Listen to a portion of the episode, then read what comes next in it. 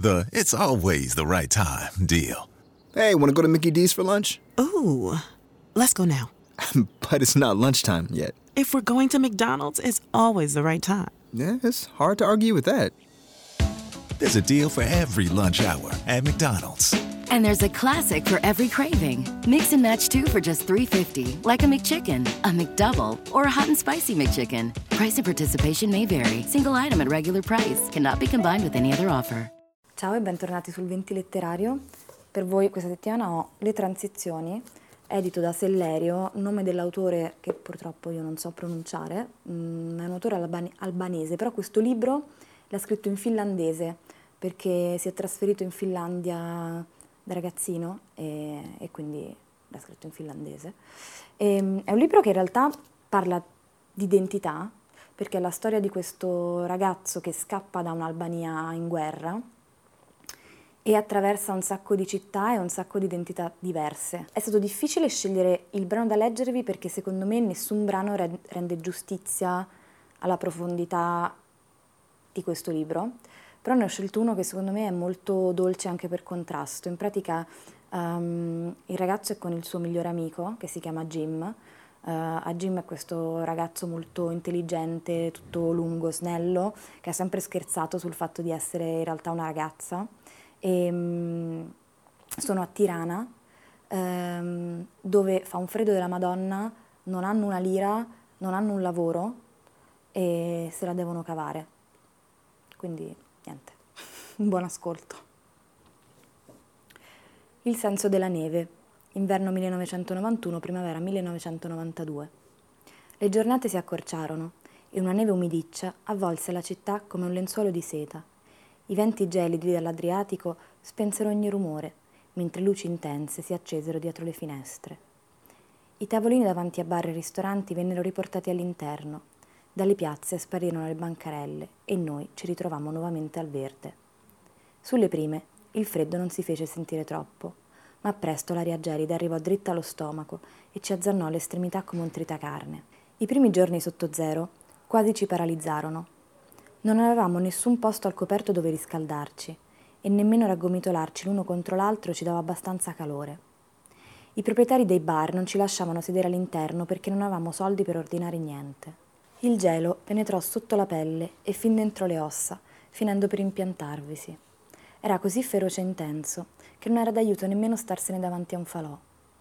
Le mie labbra erano talmente screpolate da rompersi non sentivo più le dita e non prestavo attenzione se qualcuno mi rivolgeva la parola, perché anche i miei pensieri si erano congelati. Volevo morire, e lo stesso valeva per Jim, che avrebbe preferito qualsiasi cosa a questo freddo, che era l'unica sensazione che riuscivamo a provare. Perfino la fame era più sopportabile. Girai per decine di bar e ristoranti nella mia zona e a Jim fece lo stesso. Chiedevo ai gestori se avessero bisogno di aiuto e mi dicevo disposto a fare qualsiasi cosa, dal lavapiatti al cameriere.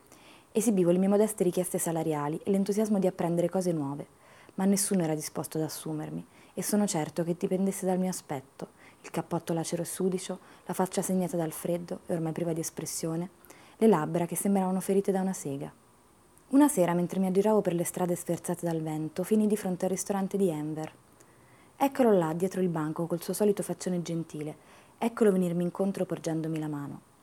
Era passato del tempo dal nostro ultimo incontro. Così si presentò in modo piuttosto formale, col suo nome e il suo cognome. Stringendomi la mano, il signor Selmi rimase a fissarmi con i suoi occhi grigio-bruni. Cerchi un lavoro? chiese, infilandosi la mano in tasca. Notai che strofinava il palmo contro la coscia. Risposi di sì, ma era quasi un sussurro. Ero stordito dall'aroma del caffè appena fatto, che si diffondeva tutto attorno insieme al vaporoso e inebriante profumo del pane fresco, per non dire delle patatine nella friggitrice che mi fecero venire l'acquolina in bocca. Posso offrirtene uno, disse togliendosi la mano dalla tasca. Aveva capito che mi ero accorto del gesto. Grazie, signore, dissi, farò qualsiasi cosa mi chiederà e la ringrazierò per avermelo concesso. Fece un sorrisetto, mostrandosi leggermente compiaciuto, le labbra sottili sovrastate dalle grandi gengive in piena vista. Mi disse che aveva passato tutta la vita su quella strada. Gestiva quel ristorante da molti anni e presto lo avrebbe lasciato al figlio, una volta che avesse smesso di correre dietro alle ragazze e di bighellonare con gli amici. Il signor Seli mi fece vedere il mio posto di lavoro. Di fronte avevo un grosso lavandino pieno di posate e piatti. In alcuni c'erano ancora gli avanzi del pasto. Mi spiegò concisamente dov'era il detersivo, a quale temperatura bisognava lavare le stoviglie e come si dovevano asciugare, ma non riuscii a seguire con attenzione il suo discorso. La mia mente era occupata da tutte quelle pizze, quei burex mozzicati, dagli spiedini di carne serviti con biberre, insalata di cavoli e carote grattugiate, dal pane fresco e dai peperoni passati prima al forno e poi in padella, dagli hamburger con quegli strati di pomodoro, insalata e formaggio che spuntavano con i bordi luccicanti. Posso iniziare subito, dissi umilmente, e avvertì il tono di supplica della mia voce. Devi ripulirti prima, disse. Posare la doccia in casa mia al piano di sopra. Mia moglie e mia figlia tra poco serviranno la cena. La signora mi accompagnò in bagno e prima di andarsene sporse la testa da dietro la porta solo per dirmi che la cena sarebbe stata servita mezz'ora dopo. Ero imbarazzato dalla loro ospitalità e non capivo come potessero trattare così un perfetto sconosciuto. Avrei potuto essere chiunque, derubarli e scappare via. Perciò volevo dimostrare di essere degno della loro fiducia. Ringraziai più volte il signore e la signora Selim e dissi che sarei andato al lavoro il giorno successivo a mezzogiorno, proprio come il signor Selim mi aveva chiesto durante il pranzo, e la signora Selim disse che al mattino mi avrebbe fatto trovare i miei vestiti sul posto di lavoro. A Jim quasi non mi riconobbe. Me lo ritrovai di fronte, sbalordito, e notai che voleva toccarmi il viso, ma esitava per via delle sue mani sporche. Guardò ammirato i miei vestiti nuovi, poi volle che gli ripetessi le stesse cose più volte di come il signor Selim mi avesse portato a casa sua a lavarmi, della sensazione dell'acqua calda sulla pelle e dei vestiti che avevo addosso. Poi mi disse che anche lui aveva trovato lavoro in una lavanderia. Sono contentissimo per te, disse a Jim, le cose andranno meglio. Me lo sento anch'io, risposi. Andammo a dormire l'uno stretto all'altro, non soffrimmo il freddo come in precedenza, perché l'indomani, il giorno dopo e tutti quelli che sarebbero venuti scorrevano nei nostri pensieri come il più eccitante dei film. Il lavoro nel ristorante del signor Selim all'inizio risultò estenuante e noioso, ma mi abituai sorprendentemente in fretta alla ripetitività e al lento scorrere del tempo. I piatti da lavare sembravano non finire mai, specialmente nelle giornate col pienone riuscivo a finire il lavoro solo la sera molto tardi. Con il signor Selim non parlammo mai della mia vita precedente. Non mi chiese mai dove alloggiassi né mandava i suoi saluti alla mia famiglia come faceva con gli altri dipendenti. Avevo capito di essere qualcosa di speciale per lui dal modo in cui mi guardava quando dicevo di aver finito per quel giorno, o che avrei lavato i piatti subito dopo le pentole, o che dovevo andare in bagno prima che iniziasse il mio turno, o quando chiedevo di portare con me un po' di avanzi che avrei dato da Jim la sera. Dopo qualche settimana, una mattina presto, il signor Salim venne a trovarmi. Non disse nulla, se ne stette immobile di fronte a me con un sorriso strano in viso. All'inizio pensai fosse ubriaco, perché respirava pesantemente come le persone che hanno bevuto. Poi fece qualche passo verso di me. Mi sembrò che il pavimento tremasse sotto i suoi passi pesanti e si appoggiò contro la mia schiena. Sentivo il suo addome contro il mio fondoschiena, le sue cosce spesse e nodose contro le mie e il suo pene che si induriva. Continua, mi ordinò. Ero terrorizzato. Continuai a strofinare con la spugna un piatto già pulito. Quell'uomo, pensai, ma non so cosa pensassi davvero. Ero troppo impaurito per notare tra i piatti un coltello che avrei potuto piantargli nel suo petto rivoltante o con cui avrei potuto squarciargli la gola. Avevo troppa paura per svegliarmela svuotando il registratore di cassa. Ero troppo spaventato per dire qualsiasi cosa, troppo spaventato per dirgli di smetterla. Il signor Seli mi tirò giù i pantaloni e prese a darmi delle pacche sul sedere e sulle gambe, a dirmi oscenità. Poi mi girò verso di lui. Mi mise le mani sui capelli e mi spinse la testa in basso, che scese come un coltello nel burro. Lasciai che mi umiliasse per mesi. Ragionando mi dicevo che era un piccolo prezzo per il lavoro e i soldi che mi procurava. Ogni volta diventava più facile. Imparai a rilassare i muscoli giusti e cominciai a mangiare limone fresco dopo i nostri incontri. Incontri che divennero sempre più discreti. Il signor Selim mi chiedeva di fermarmi ad aiutarlo dopo la fine del turno, oppure di fare una piccola pausa a metà giornata quando la signora Selim era a fare la spesa ed entrambi i figli erano fuori e noi salivamo nella sua stanza da letto dove lui tirava le spesse tende a fiori della finestra e chiudeva a chiave tutte le porte prima di darmi gli ordini. Mettiti così, portami dell'acqua, vestiti, spogliati. A volte mi seguiva nel bagno nel retro del ristorante prima che arrivassero gli altri dipendenti. Un giorno fu così violento che cominciai a pensare ai vari modi in cui avrei potuto ucciderlo. Lo odiavo, odiavo la sua faccia disgustosa, le mani piccole, la peluria fitta, volevo affogarlo o bruciarlo dentro il forno, asfissiarlo col gas. Durante quell'inverno, ma anche prima, tante volte, a Jim mi chiese che senso avesse tutto questo, che senso avesse la vita in generale. Non sarebbe più facile bruciare se tu sparassi prima a me e poi a te stesso o viceversa. Avresti il coraggio, mi chiese. Saresti capace di farlo? Lo faresti se te lo chiedessi? Io di certo lo farei se me lo chiedessi. Con l'avvicinarsi dell'estate proposi di cambiare aria perché i suoi discorsi si erano fatti ancora più cupi, i suoi movimenti più lenti, e restava in assoluto silenzio per periodi sempre più lunghi, semplicemente seduto, gli occhi fissi nella stessa direzione, senza quella gioia di un tempo. Andiamocene da Tirana, andiamo da qualche altra parte, dove fa più caldo, dissi. Che ne dici di Durazzo? Acconsentì, anche se sulle prime sembrò un po' perplesso. Il giorno della partenza svuotai il registratore di cassa dal ristorante del signor Seli mentre lui puliva il bagno sul retro. Dopo aver preso tutti i soldi della cassa mi misi a correre, corsi e corsi dietro al mio a gli cinsi il collo provando un gran sollievo a vederlo perché durante la corsa mi era capitato di temere che non fosse più vivo. Spinse la sua fronte contro la mia e lui mi strinse le mani che fremevano e nell'impeto del momento quasi quasi fu sul punto di baciarlo. Cosa hai fatto? mi chiese con voce tremante. Andiamocene, dissi e chiusi gli occhi e per un attimo rimanemmo lì, immobili, stretti l'uno all'altro come amanti. Poco dopo salimmo su un autobus. Questa volta avremmo razionato i nostri soldi e l'avremmo gestiti con più attenzione. E avremmo fatto così tanti soldi da riuscire ad andare all'estero e ricominciare da capo. Scendemmo dall'autobus e l'aria sapeva di mandorle, olive, tutto intorno si udivano discussioni vivaci e appassionate. Sono felice, disse a Jim la prima sera, quando andammo a sederci sulla spiaggia. Sono contento che siamo qui. Anche io.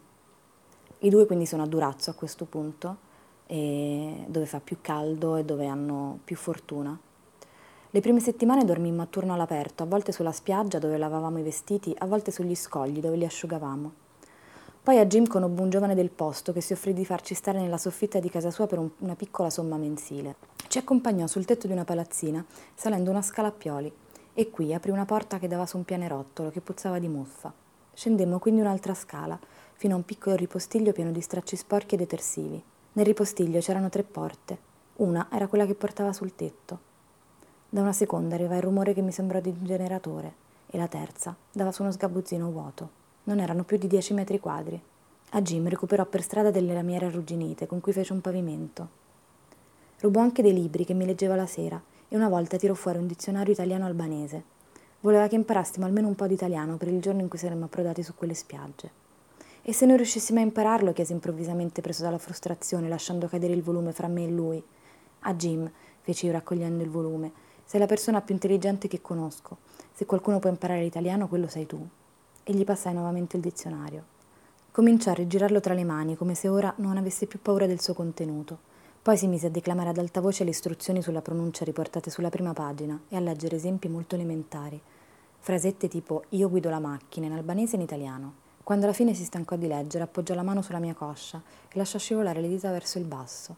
Poi spinse la mano più in alto io cominciai a sentire un certo formicolio in mezzo alle gambe. A un certo punto si voltò verso di me e prese a baciarmi sul collo, e quando mi infilò le mani nei pantaloni e cominciò a sfregarmi, la sensazione fu magnifica. Chiusi gli occhi e non mi venne in mente nemmeno per un momento di chiedergli di smettere. Vivemmo così per settimane. Di giorno vendevamo sigarette e chincaglieria fino allo stremo e di sera bevevamo gazzosa o birra sulla spiaggia. Fumavamo sigarette e mangiavamo quello che ci eravamo portati, patatine alla paprika, cioccolato e lucum. C'è una cosa che vorrei chiederti, gli chiesi una sera. Che cosa? chiese lui lentamente, come se già sapesse che era qualcosa su cui avevo meditato per mesi, per anni. Sei. Frocio? riuscì a tirar fuori di bocca e subito dopo provai un immenso sollievo, perché glielo avevo finalmente chiesto senza mezze misure, e le sue uniche alternative erano rispondere o non rispondere, ma non poteva più evadere la questione. A Jim si alzò e si sciolse con le lunghe mani lo chignon, non si tagliava i capelli da anni. Per me non è un problema se lo sai, continuai, ma io non lo sono. Lo sai, vero? Nonostante quello che facciamo la sera. A Jim mi guardò per un attimo stupito. Si mise una mano sul fianco e osservò il mare. Ogni giorno diventava più alto e più snello. Si girò di nuovo a guardarmi, questa volta con un sorriso misterioso sul volto. Iniziò a scavare col piede la sabbia, che poi scalciava verso di me. Nemmeno io lo sono, disse e rise. Una ragazza non può essere un frocio continuò, e anche a me venne da sorridere, perché conoscevo la risposta sin da quando l'avevo conosciuto.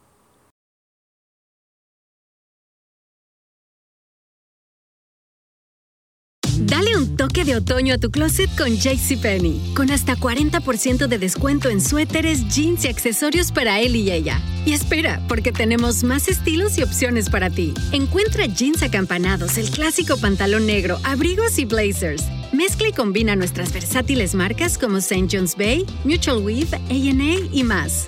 Compra con estilo. JCPenney. Oferta válida hasta el 25 de octubre en selección de estilos. Aplican exclusiones. Detalles en la tienda jcp.com.